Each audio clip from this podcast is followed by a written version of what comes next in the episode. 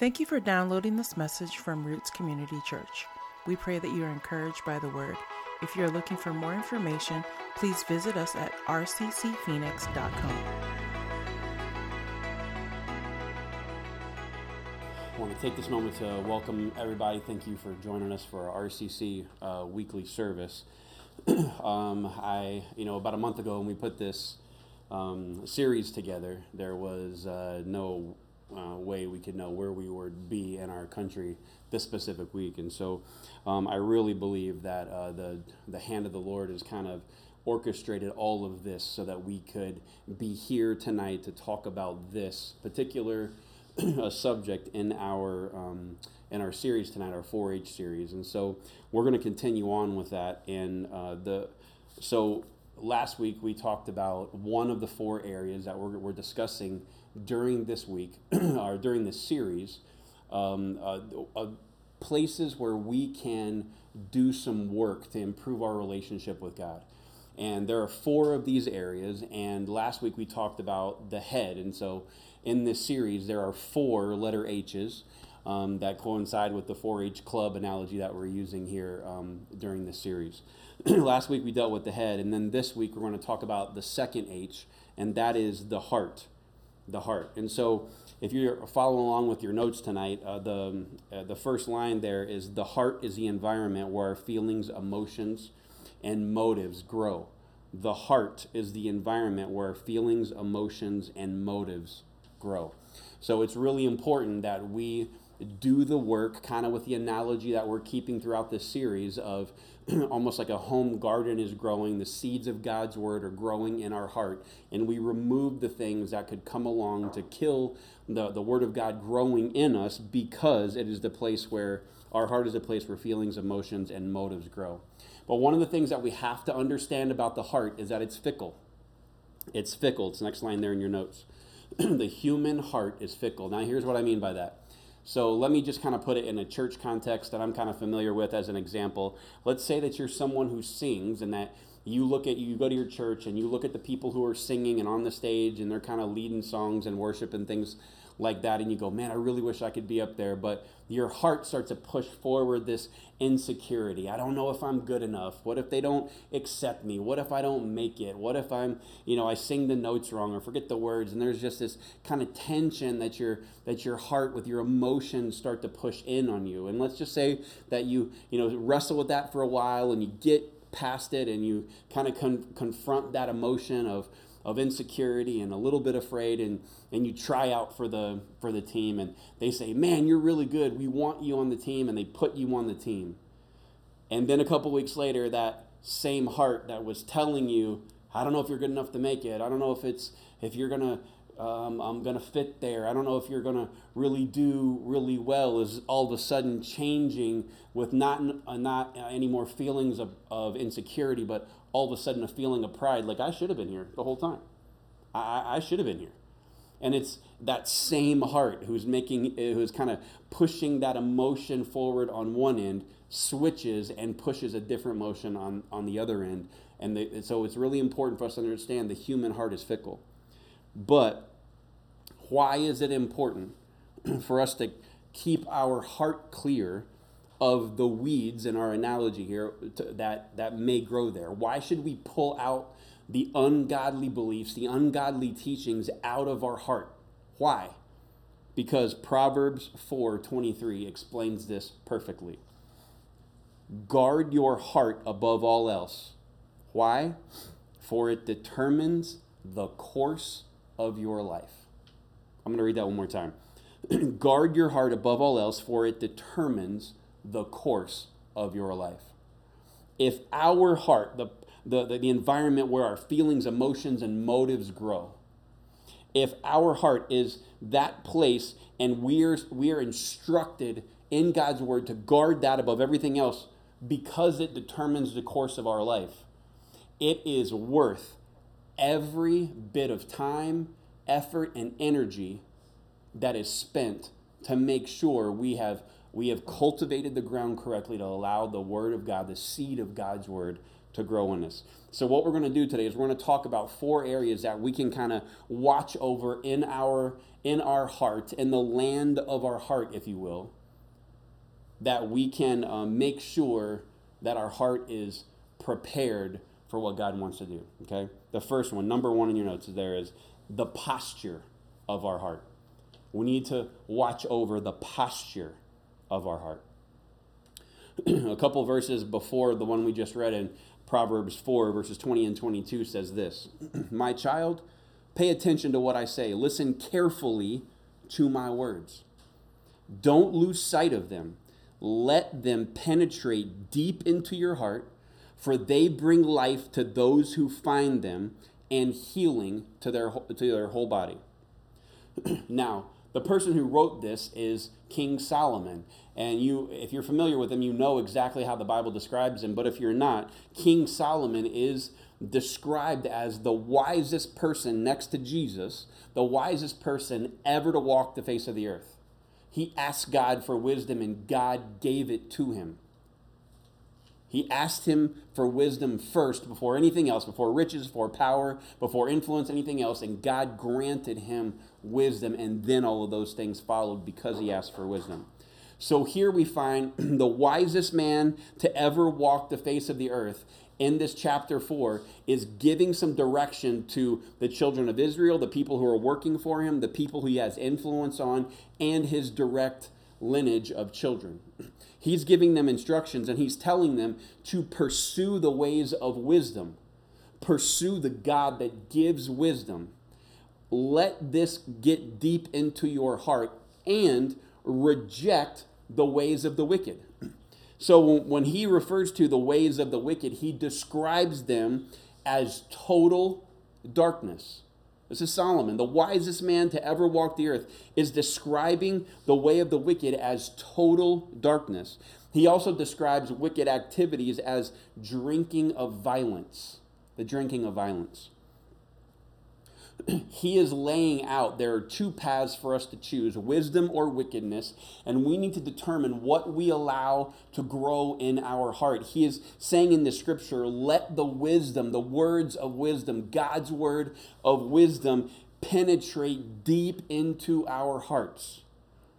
Why? It's the next line here in your notes, and this is the reason. The heart that is teachable has a posture of humility the heart that is teachable, that allows itself to be corrected, that allows the words of wisdom to penetrate your heart, that heart has a posture of humility. So, if we're after a posture of humility, there must be an opportunity and a chance for us to not pursue humility. And so, if we're not pursuing humility, what are we doing? We have a heart that believes it knows everything if we can't be corrected, if the words of, of the wisest man ever to live, if we're going to reject those words, if we're not going to allow the word of God, the wisdom of God through his word to penetrate our heart, it's because we're looking at it with the attitude of, I know it all. I know that none of you have ever done this, but me in my teenage years kind of had this posture, you know, when my dad or my mom would try to correct me on things or tell me of things, and I'd be like, y'all are old. You don't know anything. I'm a young teenager. I'm on the cutting edge of everything that's going on. I know what's going on out here. I, I know how, how life really is. and little did I know that taking that posture was completely ignorant, but it was a reflection that a heart that believes it knows everything has a posture of arrogance. Of arrogance. This form of arrogance, of thinking that I know everything, eventually leads to an attitude of superiority. Why? Because I know it all. You can't tell me nothing. I've got this figured out. You can't offer me any insight or wisdom. I've got all this figured out. and when it leads into that attitude of superiority, that attitude of superiority believes itself to be more important, valuable, and worthy than other people. we find this attitude of superiority, superiority reflected sometimes in greed. I want it. Give it to me. I, I deserve it more than someone else. Self righteousness. we find it in the attitude of self reliance, of uh, the belief that material possessions means you're more valuable or more successful than someone else, the feelings of superiority from a social or economic class, and even down to the vile, disgusting posture of racism. All of those things I just described the greed, the self righteousness, the self reliance, um, um, the belief in material possessions equals importance, uh, the feelings of superiority in social and economic ways, and racism, all those things are derived from a heart that mixes a deadly combination of ignorance and arrogance. Of ignorance and arrogance. Do you see how having a, a, a, our heart posture is important? Because if we have one that's teachable and humble, we can learn to grow. But if we reject that and think we know it all and that we have this posture of arrogance, it leads, has a ripple effect to lead us down a, a road that ultimately leads to destruction. when our heart posture is one of humility, we are open for the Lord to impart wisdom to us through His Word and any other avenue He sees fit. Number two, the other area that we need to, to make sure we're taking care of in our heart is the motives of our heart. the motives of our heart. You know, follow your heart is a popular phrase and expression in our current culture, and it's one I've actually um, used myself in kind of, especially my early years of ministry, trying to encourage someone to, what am I supposed to do? And I didn't know what to tell them, so I just told them to follow their heart. And as I got, uh, I don't want to say older, more mature in the faith, as I matured in the faith and, and began to grow in my relationship with God and have deeper roots into Him, I started to realize that this, this phrase, follow your heart, on my end came with an assumption. It came with an assumption that the person I was talking to had a heart that was submitted to God. But that assumption is not always correct. People who follow their hearts versus following what the Lord puts in their heart as a new creation are two completely different things. I'm going to say that again if you're following along in the notes. People following their hearts versus following what the Lord puts in their hearts as a new creation are completely two different things. Matt, I've heard this my whole life. How can you say, sit here and say, don't follow your heart? What, what grounds are you making a decision for me not to follow my heart? Uh, uh, scripture. The, the prophet Jeremiah speaking to the entire nation of Israel He's, he's given words from the Lord to say to them, and here's what it says Jeremiah 17, 9 through 10. The human heart is the most deceitful of all things. He could have dropped the mic right there, but he keeps going. And desperately wicked. Who really knows what it is, how bad it is? But I, the Lord, search all hearts and examine secret motives. I give all people their due rewards according to what their actions deserve.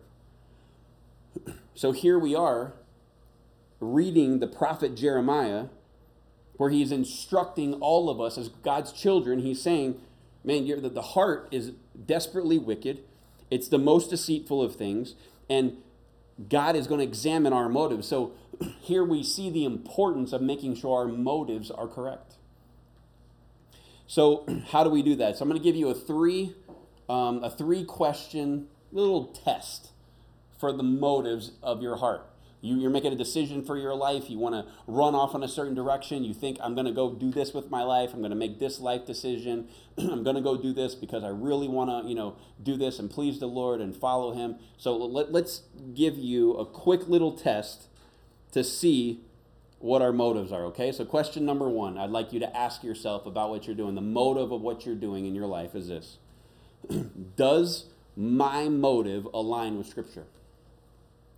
Does my motive align with Scripture?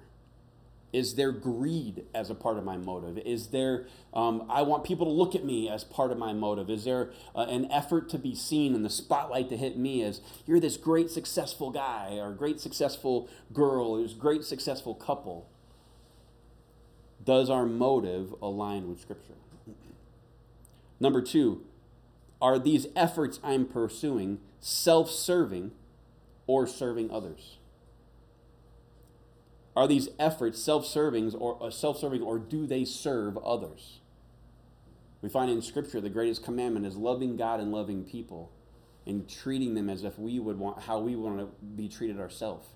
Serving them has to be a priority over serving ourselves. And the third question about our motive is this who gets the glory for the accomplishments of my life?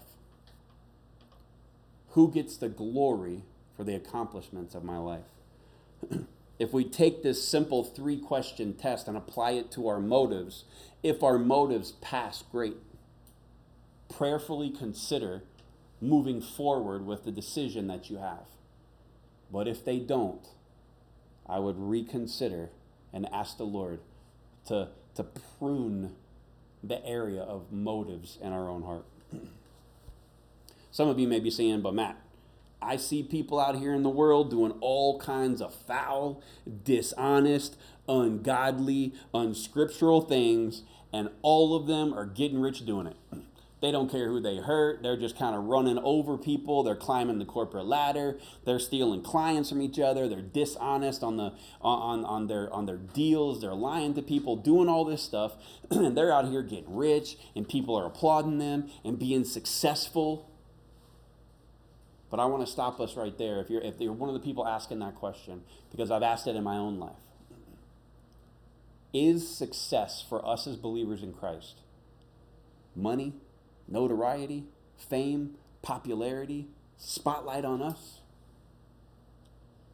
Or is our goal to grow a deeper, grow deeper in our obedience and relationship with our Savior? Is that success? Let me ask you that question again. Is our goal as believers in Christ to attain worldly riches that are temporary or grow a deep grow deeper in our obedience and relationship with our Savior? Psalms 37 addresses this particular issue and it says this in verses 1 through 5.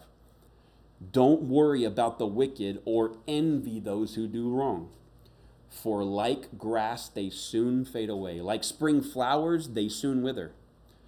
Trust in the Lord and do good. Then you will live safely in the land and prosper.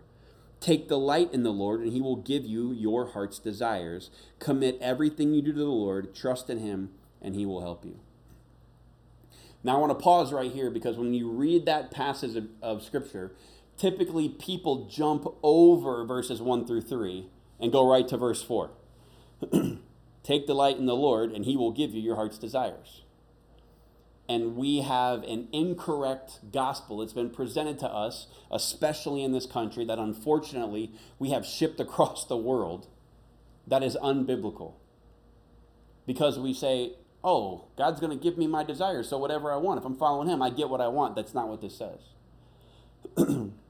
the phrase, He will give you the desires of your heart, does not translate into God will give you whatever selfish thing you want if you say you're happy with Him.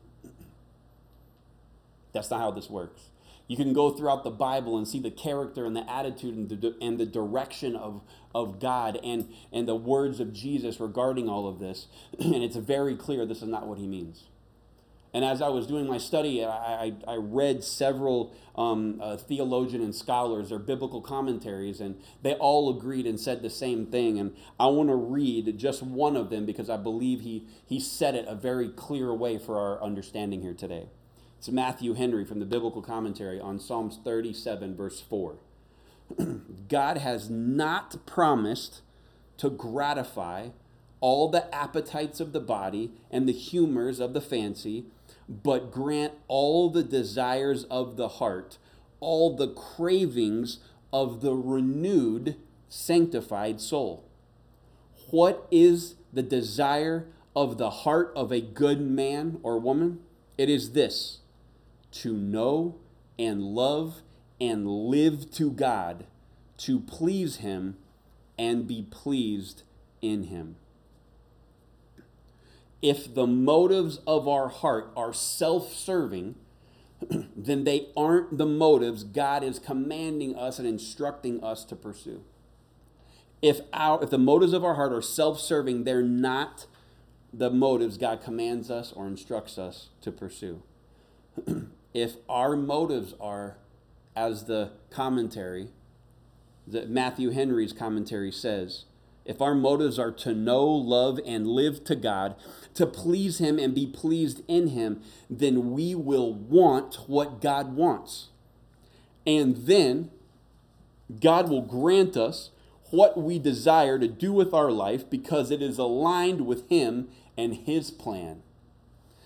See, when we have a renewed heart, a renewed mind, a renewed spirit, we are born again as believers in Christ, we now have a new life to pursue. And those desires that we wanted that were self serving need to be put to death, and we need to choose to follow and filter our motives through what God wants because if we are truly in relationship with Him, we love Him, we are gracious for the, we are, we're, we are uh, in such gratitude for His graciousness to us, then I'm going to want what He wants to accomplish because He is my Creator, He is the, he is the chief giver, He is our Savior, and He knows how we operate best. it's important we keep we, we tend to the motives of our heart. Number three. The other area that we need to, um, to tend to is the purity of our heart. Matthew chapter 5, verse 8 says, Blessed are the pure in heart, for they shall see God. The original word in the scripture for that word pure is kathoros, katharos, and it has four little different um, uh, sub definitions, and, and they're this purified by fire, like a vine cleansed by pruning so it can bear fruit, free from corrupt desires, or free from being mixed with what is false. Free from being mixed from what is false. Notice that it doesn't say the pure in heart are blessed and we get to translate blessed into material possessions, glory for me, more stuff for me. No, no, no. It says, You are blessed when your heart has been cleansed by God through faith in Christ, when God prunes the heart so it can bear fruit. Your heart is free from the corrupt desire and any mixture of what is false. And why are you blessed when your heart is that way? Because then the reward of seeing God and spending eternity with Him will be yours. and I can guarantee you, any life, you live in your best life now, whatever that life is, that is the apex of whatever it is you think that could be just this ultimate life that you live here, is nothing in comparison to what eternity with your all loving, all giving, all gracious, all powerful, all knowing Creator is going to be. We set our affections there and not on temporary things. Do we need the temporary things? Yeah, I got to eat. I'm kind of hungry right now, actually, but I got to eat. I got to have a roof over my head. I got to be able to get back and forth to work. I need to, those are all good, godly things, but if they become the focus, they become the motive, they become what I'm after then my heart is full, with, uh, full, uh, full of things that are false.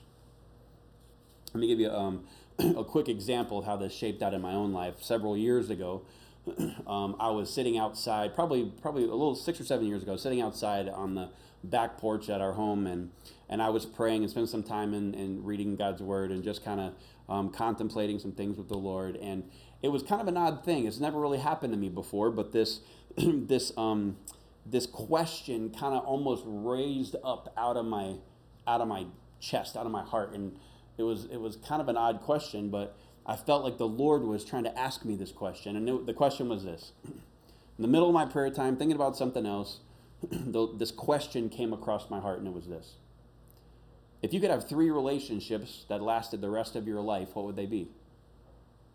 My first reaction was jackpot I'm about to ask for these three things, and God's going to give them to me. So I thought of like some unbelievably successful business person who was like wildly wealthy, and I named them. And then I thought about um, like a like a really big, famous, influential pastor and ministry person, and and named them. And then I thought about this athlete that I really admired and I, their work ethic and stuff. And they weren't a believer, but so what? You know, I could I could try to help them and you know get back to the Lord. So I named these three people, and I named them, and I was like, now what? And it was like the question dissolved. So for a while, I thought, man, this is I'm gonna have relationships with these people, you know, and that never happened. And several weeks later, I was in my prayer time again. I had forgotten all about it, and this question rose up again.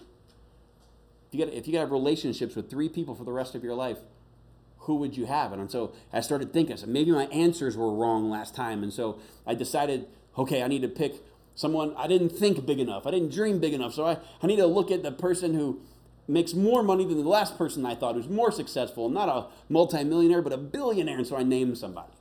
Name a different ministry person. Name a different athlete. And this one was I thought was saved at the time, so I thought maybe that would kind of like be the the mix or the recipe or the formula to get me those relationships. And as soon as I answered, the question kind of dissolved again. Over the next several months, this happened to me another three or four times. And I could never figure out why this question kept popping up in my heart but in the in between the time God was asking those questions, he was really doing some internal work in me. He was pulling out some weeds. He was exposing some things about my own motives and about how my heart had been contaminated with some false beliefs and false ideas. And I had some debris in there from hurt and wounds in, in life and in ministry and in relationships. And and God was starting to flush those things out, and it was a long period of time. And about nine months is, is about how long that, that time frame lasted. And about at the end of that nine months, the Lord asked me the question again. You could have three relationships for the rest of your life, who would they be? And this time, my approach was not formulaic. It was not trying to be self serving my request was, or the, the, my, my thought to answer this question was free of a lot of the debris I've been carrying in my own life. and it hit me. And I remember a tear running down my face because I thought, how have I not answered this question differently? Because, God, if there's three people I desperately want a relationship with the rest of my life, it's you, my wife, and my son it was almost as if at that point the question didn't didn't dissolve it was almost as if the lord kind of gently grinned and whispered and said there you go and it wasn't a guarantee that I wouldn't have some of these other relationships that I named or anything like that, or I wouldn't go through any relational struggle in my life. it was almost as if the Lord was showing me before all of these times when I've asked you this question, your heart had contaminants. It was not pure. And in this point, I got it to the point where all of this stuff is removed, and now you answer clearly with a heart that beats after me. the last area, the fourth area that, um, the last one we're going to talk about today that we need to make sure that we're navigating is the peace of our heart. P E A C E, the peace of our heart. We're going to read Colossians 3 15 and 16. and let the peace that comes from God rule in your hearts. For as members of one body, you are called to live in peace. And always be thankful. Let the message about Christ and all its richness fill your lives. I want to pause right there. take notice of the very first line of verse 15 that we just read in Colossians chapter 3. Take notice of it. Paul says, Let the peace. Let the peace that comes from Christ rule in your hearts. He's encouraging believers to allow peace to rule in us. What does this mean? If he's telling us to allow peace, let peace rule in us, there's another thing that can be allowed to rule us outside of the peace of God. This means we have a choice in life moments that we can let worry, anxiety, confusion, and hopelessness rule in our heart, or we can let the peace of God rule. That decision will be ours. We have a choice. There's a lot of times where we encounter different situations in life where it's very hard to contain our emotions. But I want us to remember something very important. And it's the next line here in your notes is this Our emotions are real. They're very real. God created them, created us with them. Our emotions are real, but they are not always right. They are not always right.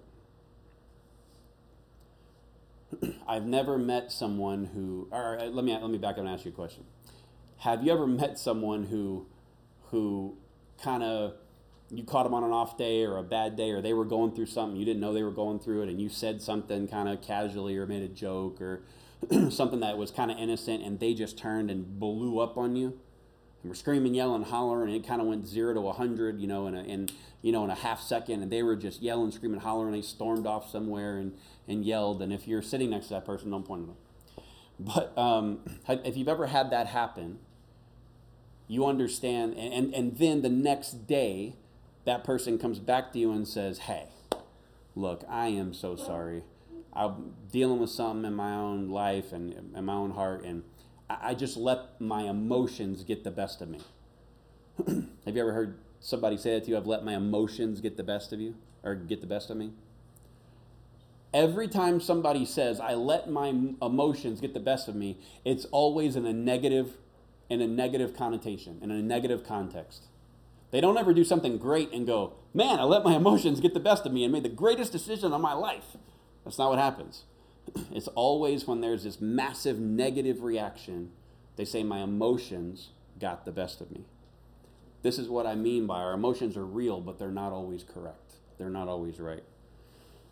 If you've been growing up in church, you've, you've undoubtedly heard the, sto- the, the, the phrase, having peace in the midst of the storm. That means that all kinds of craziness can be going on around me and causing me to feel many different negative emotions. But as a believer in Christ, I have the opportunity to choose His peace. I have an opportunity to do what Paul said to this the church in Colossia in Colossians 3:15. I have a choice to let the peace that comes from Christ rule in my heart. Have our hearts wandered from the Lord by submitting to other things, other emotions, other concerns of life? If you ask yourself that question and the answer is yes, if so, we can course correct and bring our heart back into submission to God. we can bring his peace and allow it to rule in our hearts. The last part of that scripture in verse 16, Colossians 3 and 16 says, Teach and counsel each other with all the wisdom that He gives, that He being God gives. Sing psalms and hymns and spiritual songs to God with thankful hearts. I heard a story of a pastor who um, he was very discouraged with where his congregation was. He he was uh, uh, running a church, had several hundred people, and they would come and they were faithful and they would come to service. But as he was watching them, he realized that when the music on the stage was going on and the people were singing and, and, and, and offering praise and worship to God, most of the people kind of just sat back and weren't really participating. They weren't really singing their heart for God. They weren't, weren't worshiping with the people. And they just kind of became consumers. They just took and just listened. They did the same thing with his messages. They started to they started to kind of just listen, but it really didn't change them. They listened and came because they're supposed to, and yeah, they volunteered once in a while, and then they would leave. But this pastor was very discouraged with the position of his in the in the the place of his that his church was. He didn't know what to do and he was in prayer for it. And one day he had an idea come to him. And so he went into the sanctuary during the week when there was no service and took down all the cameras and the screens and the projectors. He cleared out all the lights and the fog machines and all the specialized lighting and he turned off the PA system, unplugged the whole thing. and when people came into service the next week, they were stunned. They were like, Are we doing a remodel or construction or what's going on here? And the pastor stood in front and said, I am, I cannot allow us to come and just consume. I can't allow us to just listen to these songs that talk about how good God is and, and not bring something, an offering from our heart, not money, but something from us to say, God, I want to give something to you. I want to give my heart to you. He said, until we can do that, until we can get to that point where we come prepared to give to God in worship and respond in obedience to His word, all of this stuff is only a distraction and it's going to stay away. I want us to get back to what really matters. And in the midst of that time that lasted several weeks, and I think it lasted actually several months, their worship leader stepped forward and wrote a song. It's one I'm sure that many of you are familiar with, but I'm going to ask the, Jill and Juliana to come and sing this chorus. Remember that story. Keep that in the back of your mind. And the worship leader at that church, with everything stripped away, comes and sings this song.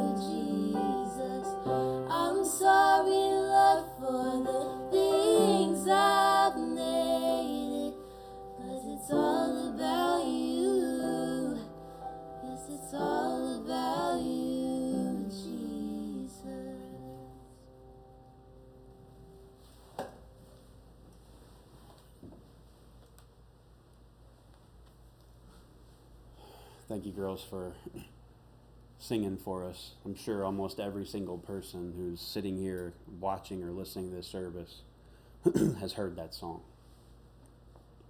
It wasn't until the people's hearts were right, the pastor brought back all of the stuff, and it was no longer a distraction.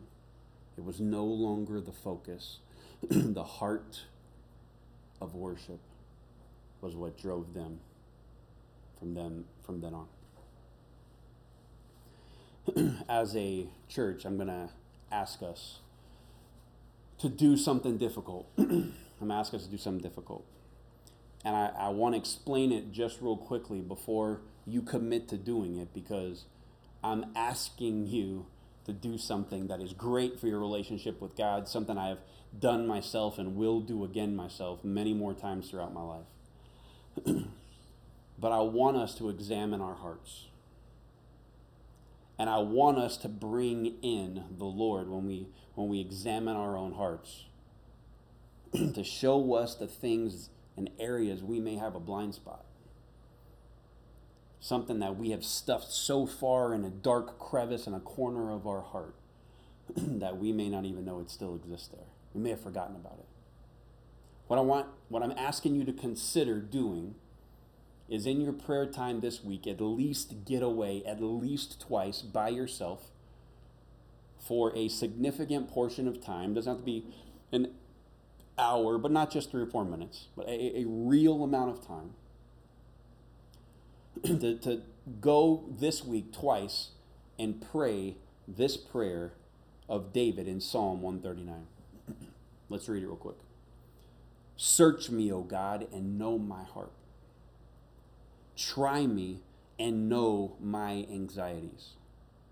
See if there is any wicked way in me, and lead me in the way everlasting. Some of you may be going, Oh, yeah, I'll do that. No, no, no, wait, wait, wait. Look at what you're asking the Lord to do. Search me and know my heart peel back the covered up areas, the things that I have done, uh, I have covered up so well in my life that I don't even want to deal with them. He can pull the rug back and expose those things one more time and say, hey, there's a weed here that needs to be removed. Try me and know my anxieties. You are asking the Lord to, to squeeze you almost in a way, to push up in you the things that make you nervous the things that cause you anxiety where you're where you are maybe relying on your own control of an area or a situation and not fully trusting in him. And it causes you this anxiety this this tension inside of you. You're asking him to push that to the surface so that it can be removed. See if there is any wicked way in me.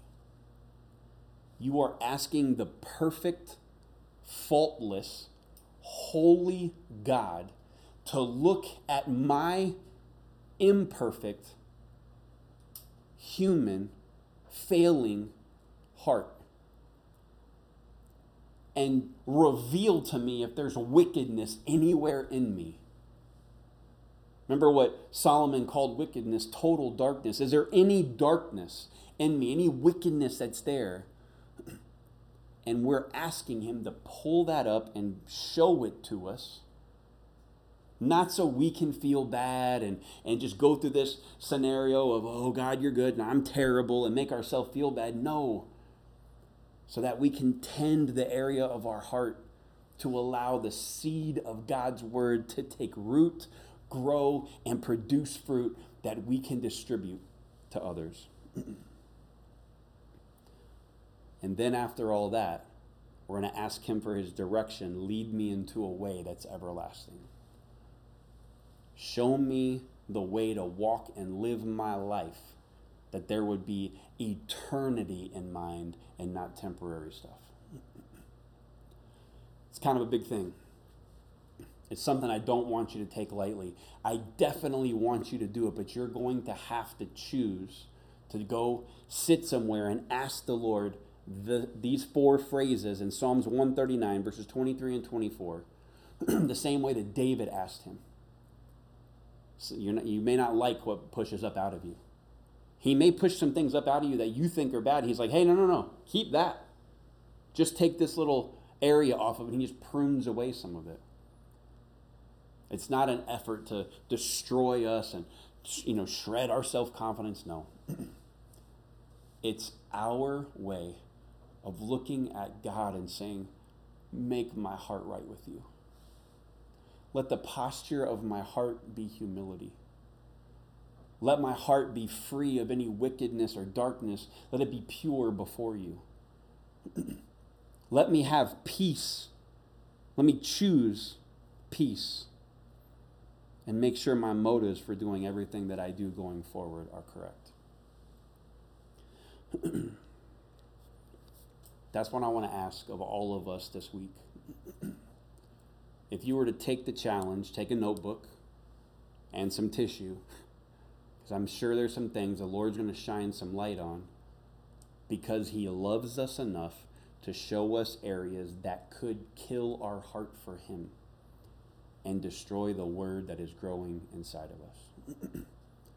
we can remove it.